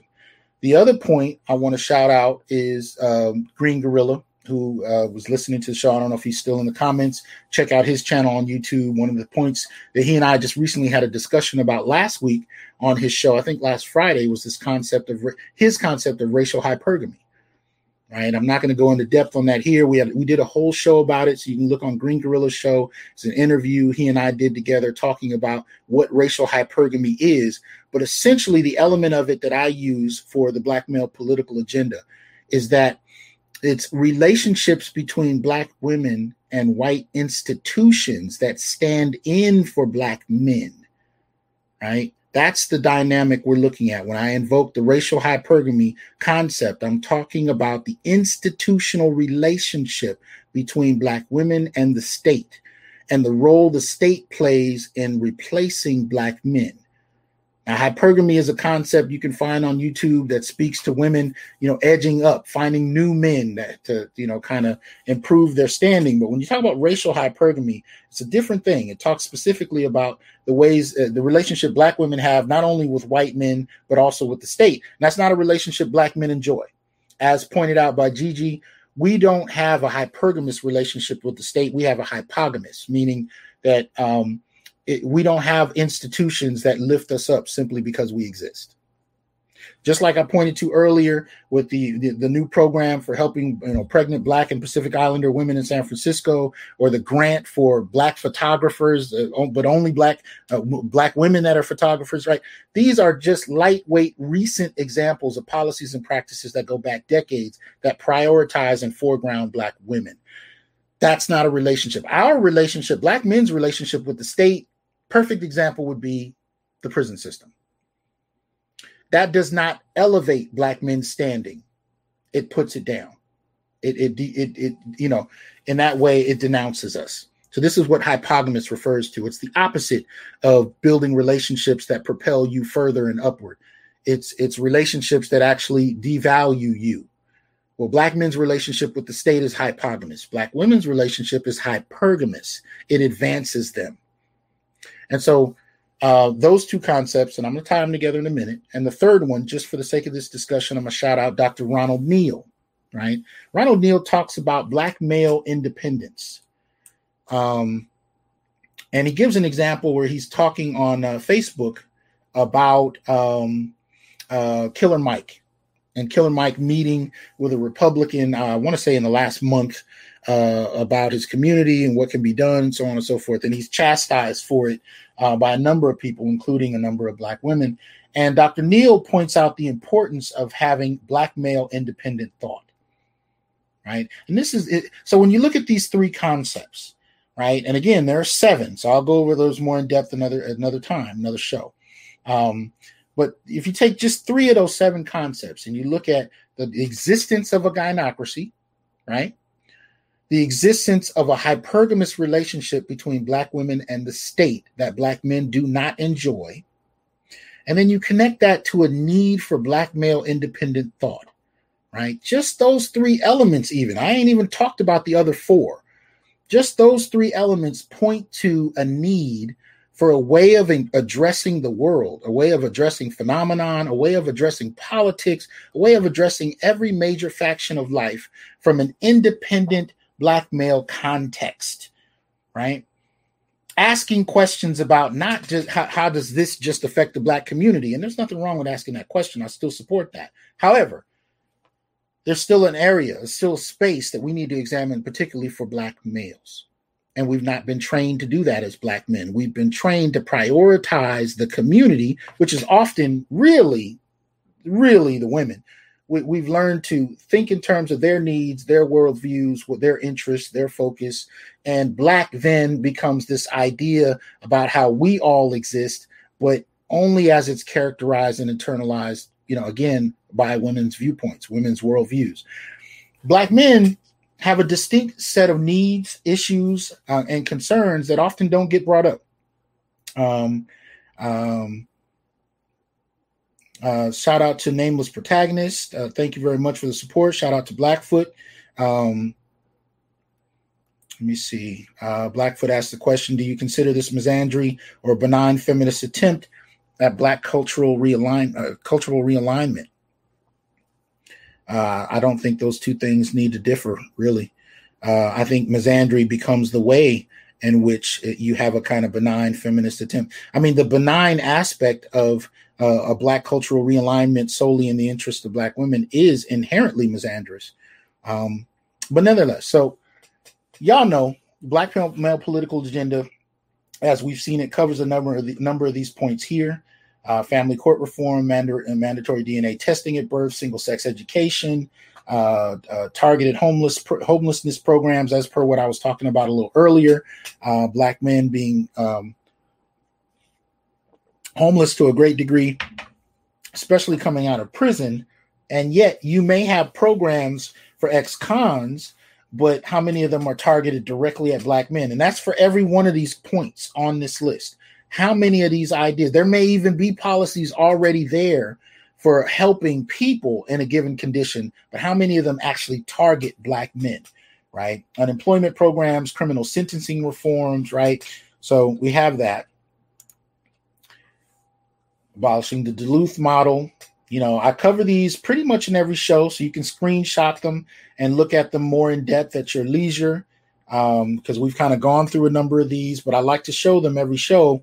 And we are going to talk about a couple of new additions, right, to the list. Um, this one I'll come back to in a moment. So, uh, but licensing law enforcement, targeting cancer campaigning, we found that black men die at the highest numbers when compared to white men, white women, and black women. And yet, you'll find very few programs designed to target uh, cancer and black males in any significant way, right? Targeted small business support, I talked about that. Um, and we covered a couple of these last week uh, preparatory reading and STEM educational support, proxy violence, right? Where women can actually use other men or the law, right, in their interest. You know, even in, in terms of controlling men, controlling or attacking men, using other men to do so, or, uh, using institutions, meaning anything from the police to the family court as a way of controlling, right? Tubi, appreciate that support right? And then Social Security and life insurance family support was a new one added last week. Uh, we have a couple more, right? Now, again, before I dive in, what I'm saying to you is not only is the black male political agenda the solution to this kind of rampant misandry in pop culture, as well as institutional misandry, it's also the philosophies that undergird the black male political agenda that defend us, that actually provide the solution. Because again, if you take the black the existence of the gynocracy, even just using that language so that you can begin to see the way it functions, and, and likely as a black male, the way it may have already functioned throughout your life, even though nobody called attention to it, that's part of you know, that opens up a whole new door. If you bring in racial hypergamy, you can see the way the relationship to the state differs between us and how that can propel one and denounce another. And again, going back to Dr. Neal's black male independent thought, you get to actually see or black male independence, but but the independence in thought, worldview, and and and politics, you can see in which you know this way of readjusting your focus to really look at what's in the interests of boys and men in the black community is necessary and that allows you to be to put yourself in a position to not only check these kinds of, uh, of media programs that continue to propagate this idea of black male inferiority uh, and uh, black male uh, misandry, these kind of things. Now you can not only check those things, you can advance that to a political action. You can actually now say that I'm not going to support these kind of films and you have a lot of brothers that would say that anyway but now you can do so more full-throatedly because you can say this this is why i do not support the misandry in this kind of filmmaking as opposed to i just don't want to see that shit you know that's you know that's you, you'll hear a lot of brothers say stuff like that. I just don't want to see it. No we, we can advance that. I don't want to see it. I'm not going to watch it. And in fact i'm going to boycott it because it supports misandrous perspectives of black men. See that that language changes how you relate to these things right? And so that's what I'm saying the solution is. The solution to this institutional anti Black misandry is to develop a consciousness of being able to see it for what it is and call it out and use that consciousness to mobilize everything from a political platform to um, a, you know a worldview right um, but here so this was a, a new suggestion came in anonymously um, brother wanted to stay anonymous but he argued that we should consider right? Ending qualified immunity, right? Often negotiated into union contracts, qualified immunity is a legal principle that grants government officials, especially law enforcement, performing discretionary functions immunity from civil suits unless the plaintiff shows that the official violated clearly established statutory or constitutional rights of which a reasonable person would have known. Okay. So basically, it, it leaves them immune to civil suits uh, where their behavior uh, might have a chance of being checked. And of course, from there, they can often go on to another institution. So he argued that uh, one of the points of the black male political agenda agenda would be to actually end qualified immunity. You know, so something to consider. Um, and I'm not at all arguing that everything on this list is in a finished state. Right now, this list is designed to generate thought among Black men about what actually works for us and what we need to consider in terms of what changes need to be made for uh, Black men's quality of life to, to improve. Right. The next one up, as you can see, number 22, require formal child support management reports. In essence, what this refers to is uh, what what tends to happen with the custodial parent and the child support payment. What they do and whether or not what they do with those monies is actually supervised, observed, reported upon, anything of that nature. Receipts are receipts provided, and the answer is generally no. And so the argument here is that in terms of black male political agenda, there should be a push, right, to make sure that there is a reporting mechanism on behalf of the custodial parent who are who's taking child support payments and using them supposedly to take care of the child and that that oversight should be designed to make sure that those monies are actually being spent on the well-being of the child right? So if it's going to food clothing you know um, utilities you know housing or whatever it is what it is. But if it's being used for re- for purposes that have nothing to do with the child then that should be a different thing. And if black men have to go to jail you know, in regard to, you know, whether or not they're able to pay uh, uh, child support, then there should be some degree of oversight about how that's spent. And uh, people should make sure that it's actually done in a manner that is consist- consistently in support of the child. Uh, shout out to Darius. Shout out to Xavier. Appreciate that support. Right. Uh, so uh, this is a suggestion from Xavier in terms of that, but something to consider. Right. Um, let me see. We had, okay. Here we go. And two more, and I'll probably uh, build on these a, a little later because uh, we've been going for a minute and I just want to get this in. Uh, but 23, right? This is another anonymous suggestion as far as paternity leave. And this one is actually a very particular type of paternity leave for fathers. And the argument is, and there is some of this depending on where you are, but a more cogent, a more focused, and purposeful policy around actually making sure fathers are able to have some type of paternal uh, parental leave uh, as well as mothers, right? Uh, Mike, appreciate the support. Um, Okay, Mike says child support management process can be solved with blockchain technology. Hmm, there you go. Interesting. Uh, but it's but see again, it's it's not even so much whether or not I agree or disagree with using blockchain technology. It's the importance of having the discussion, right?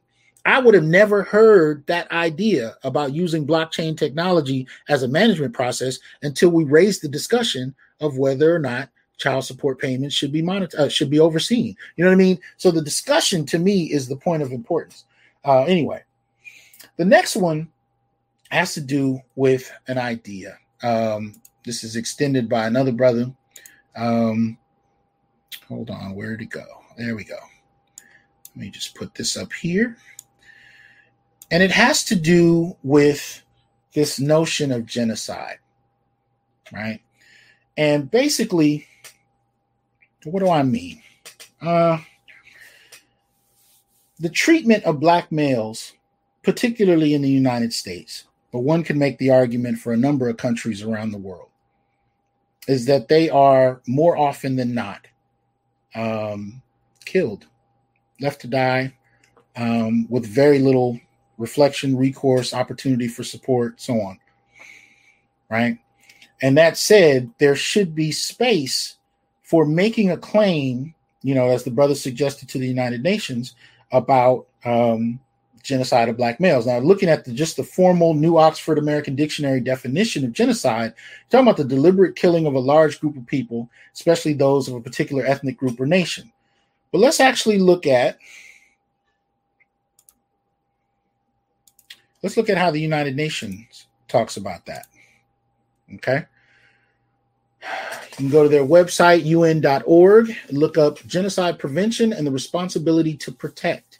And they go into a distinct discussion about genocide itself, right? Where it comes from, uh, first coined by Polish lawyer Raphael Lemkin, 1944, in his book Axis Rule in Occupied Europe. Um, talks about it as a crime uh, under international law by the United Nations General Assembly. And so when you begin to look at the qualifying concepts behind it, Convention on the Prevention and Punishment of the Crime of Genocide, um, in the present convention, genocide means any of the following acts committed with intent to destroy, in whole or in part, a national, eth- ethnical, or racial or religious group as such, killing members of the group, causing serious bodily or mental harm to members of the group, uh, deliberately inflicting on the group conditions of life calculated to bring about its physical destruction in whole or in part, imposing measures intended to prevent births within the group, forcibly transferring children of the group to another group. Um, these are important.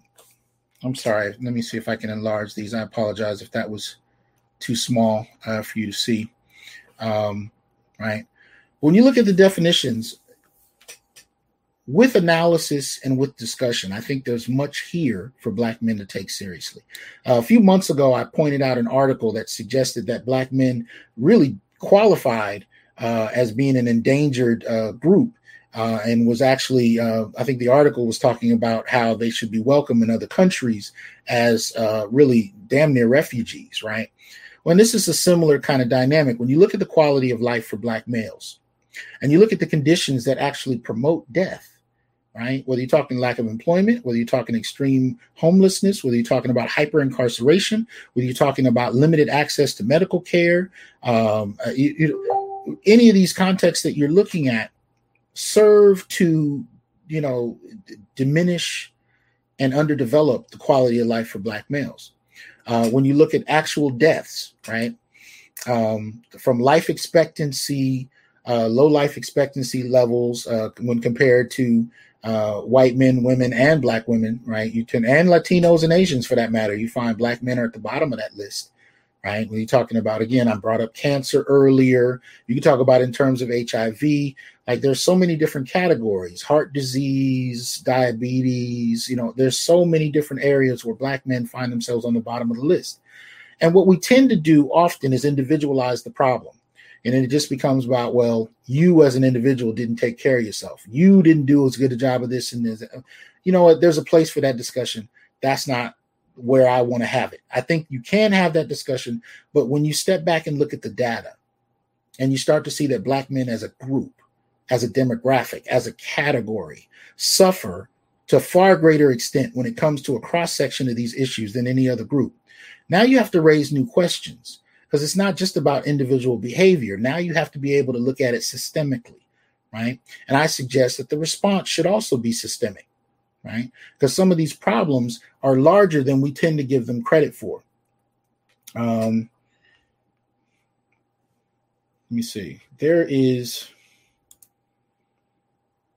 there are, um, there are a couple of stories that I got this week that inspired this question of systemic treatment, not only in terms of the major institutions that we use, but also in terms of um, how we tend to function in community and families, how Black men are seen. There's two cases brought on by two people that I care a great deal for who told me stories. And um, the first story was a, a good friend of mine, his uncle um, is being taken, care of his taken care of by his wife. The uncle is in his early 70s. His wife is in her early 60s. I think about three weeks ago, he went to the hospital. He was delirious. He couldn't string together a coherent sentence. He had lost over a hundred pounds in a matter of what a week to two weeks. And by the time he got to the hospital, the only thing they could say upon analysis was that he was severely malnourished. When they went into the home, they found that she was living in uh, one of the bedrooms that had a king size bed, a television, the whole kind of setup. She was taking care of him. He could not walk. The room he was in had a futon on the floor, and that was it. He wasn't being fed, he wasn't being taken care of uh, and apparently, you know, this is a brother who's who's been a nationalist for decades. You know, he he's been arguing for the upliftment, you know, of the black community and so on and so forth. Yet he's living on this futon and being malnourished. When he gets to the hospital, the family is alerted. He eventually starts to recover. It's been three weeks, to my understanding, since he's been in the hospital and he started to recover. He's able to speak and, and clear sentences again. He's taking food. He's able to eat. He's been growing some of his, getting some of his strength back. His wife has not visited the hospital since he's been turned in or brought to the hospital. She hasn't called. She hasn't visited. And when a family member went over there, she was going to some kind of party when he saw her. My point is that had he not been brought in, the family pressured her apparently to bring her to the hospital, if I'm not mistaken. Had he not been brought in, he probably would have died. And the issue that my good friend, whose uncle this is, was concerned with is that they only found out on a fluke. They only were able to catch it, you know, on a fluke. Nobody knew this is, that this was happening. She was managing all of the communication that came into the house, so nobody knew he was on the verge of death. Second story that came in came from a, a, another good friend of mine, and she called me in tears to tell it because her cousin is in his 70s. And apparently, this also was several weeks ago, about a month ago, in fact, he sent her a text saying he was on his way for the, to the hospital. He suffered from COPD, right? The last they had heard of him was that text. He died four days later. The family didn't know. They actually had to call the police. I don't know the name of the system. I'm going to call it OnStar, but that may be wrong. They were trying to use OnStar to find out where his car was last located, but they couldn't use it without a police report. So it took them several days to get the police to file a report, whatever. Long story short, they finally got a detective to find him. He had died four days after the last text and had been dead for at least three weeks before they even found out. He died due to COPD in a hospital room by himself. No support, no calls, nothing. And she's a distant, remote, you know, cousin. It's not like she's, you know, wife, mother, or anything of that nature. I raise these two stories because as I was looking into this question on quality of life for Black men, in the last six months, I've heard story after story after story of Black men dying in isolation, dying alone, and even if they're killed by police officers, their deaths being used for the political advancement of platforms that have very little to do with them. Even if you look at George George Floyd, there was a there was a, a, a policy that was put on the books that was supposed to lessen uh, police brutality on behalf of George Floyd. It's actually named after him, and yet when you look at the actual policy points in the bill, none of them have anything to do with black men directly. Right? The quality of life, the the possibility of leaving this earth with very little support, a very little acknowledgement, and quite possibly um, no mention of your life at all, right? This has been happening over and over and over again. Now I've asked for these stories, so I'm not asking you, you know, I'm not not feeling sorry for me or any of that. I asked for these stories because I wanted to somewhat even if informally, just kind of chronicle what these black men experience. Because more often than not, what we find is nobody cares, except to the extent it benefits their platform or their agenda. Nobody cares. I'm trying to get black men to care about each other because if you can end up 70 years old, dying in a hospital bed by yourself, and nobody even knowing you left this earth for another damn near month, or dying in your own home that you bought, and the very person who's supposed to be taking care of you is waiting for you to leave this earth so she can get your pension. If those things can happen and nobody say anything, at what point do we start to look out for each other? That's the question I have. What I often find is black men attacking each other, um, you know, arguing with each other, you know, competing with each other. Those those are things that are built into society. I get it. But we have to turn this around on some level because nobody else is coming for us. It's just not happening. And these stories, man, I'm getting more and more of them. I'm getting calls from brothers who are on the verge of that themselves. looking at the abyss and deciding whether or not they want to jump into it. And ironically enough, the only thing that keeps them from doing it is a, is a damn phone call from somebody that cares, even someone they've never even met. When I can talk to brothers who are on the verge of suicide and just having a conversation or a text exchange, and that's the only thing keeping them from doing it, how excluded from human contact have a lot of these brothers been? And I'm not talking about COVID either. Didn't take COVID for that to happen. This shit is happening a lot. And I find more and more black men at the bottom of this. And I really hope we can at least support each other because I'm not finding anybody else does or is.